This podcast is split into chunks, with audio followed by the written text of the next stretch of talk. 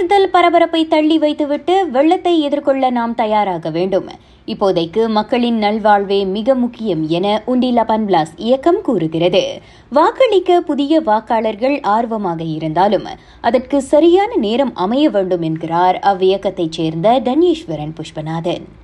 கண்டிப்பாக நம்ம வந்து இல்லைன்னு சொல்லுவோம். ஏன்னா கரெக்ட் தான் நம்ம வந்து ரொம்ப ஈகரா தான் இருக்கும் ரொம்ப உற்சாகமா தான் இருக்கும் இந்த எலெக்ஷனுக்கு ஆனாலும் சுச்சுவேஷன் பாத்தீங்கன்னா வெள்ளம் வந்து மலேசியால வந்து எப்பவுமே நடக்கிறது தான் எஸ்பெஷலி அக்டோபர் நவம்பர் வந்துச்சுன்னா அது கண்டிப்பாக நடக்கிறது தான் இந்த பெரிய கொஸ்டின் வந்து இப்ப என்னன்னா இந்த சுச்சுவேஷன்ல மக்கள் வந்து எப்படி வந்து ஓட் பண்ணுவாங்க? அதுதான் பெரிய கொஸ்டின் இப்போ உண்மையிலே கஷ்டமா இருக்கும். யங் பீப்புளுக்கும் ஓல்ட் பீப்புளுக்கும் உண்மையிலே கஷ்டமா இருக்கும் வெளியே வந்து ஓட் பண்ணிட்டு. பிகாஸ் மொபைலைசேஷன் இருக்காது. காடி வந்து உண்மையிலே கஷ்டமா இருக்கு வெள்ளத்துல. பள்ளிக்கூடம் எதுக்கு பாக்குறது? ஷெல்டரா using it as a polling station அதுவும் ஒன்று ஸோ இதெல்லாம் எடுத்துக்கிட்டா என்ன கேட்டீங்கன்னா உண்டியல பம்பளஸ் வந்து we would say நோலா let's keep it for well let's focus on people's welfare ஆண்டிறுதியில் பெருவெள்ளச்சாதியம் இருப்பதாக மலேசிய வானிலை ஆய்வுத்துறை எச்சரித்துள்ள நிலையில் மழைக்காலமாக இருந்தாலும் தேர்தலை நடத்திவிடலாம் என சில தரப்புகள் வலியுறுத்தி வருகின்றன.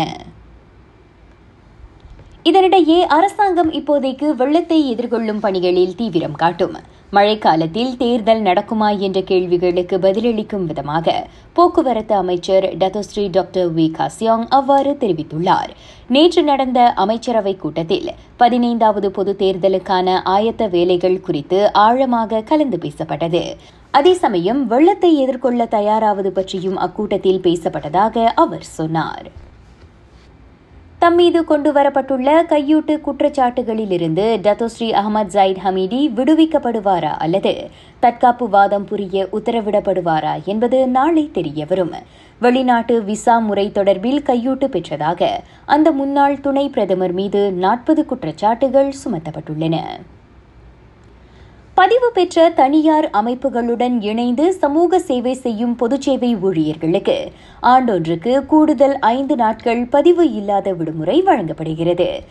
சமூகத்திற்கும் நாட்டிற்கும் பயனளிக்கும் வகையில் தனது ஊழியர்கள் சமூக சேவை செய்வதை ஊக்குவிக்கும் விதமாக அந்த கூடுதல் விடுமுறை வழங்கப்படுவதாக பொதுச்சேவைத்துறை தெரிவித்துள்ளது. இது அனைத்து நிரந்தர தற்காலிக மற்றும் ஒப்பந்த அடிப்படையிலான அரசு ஊழியர்களுக்கும் உண்டு. ராகா செய்திகளுக்காக நான் திவ்யா வேகன் ஜான் வணக்கம்.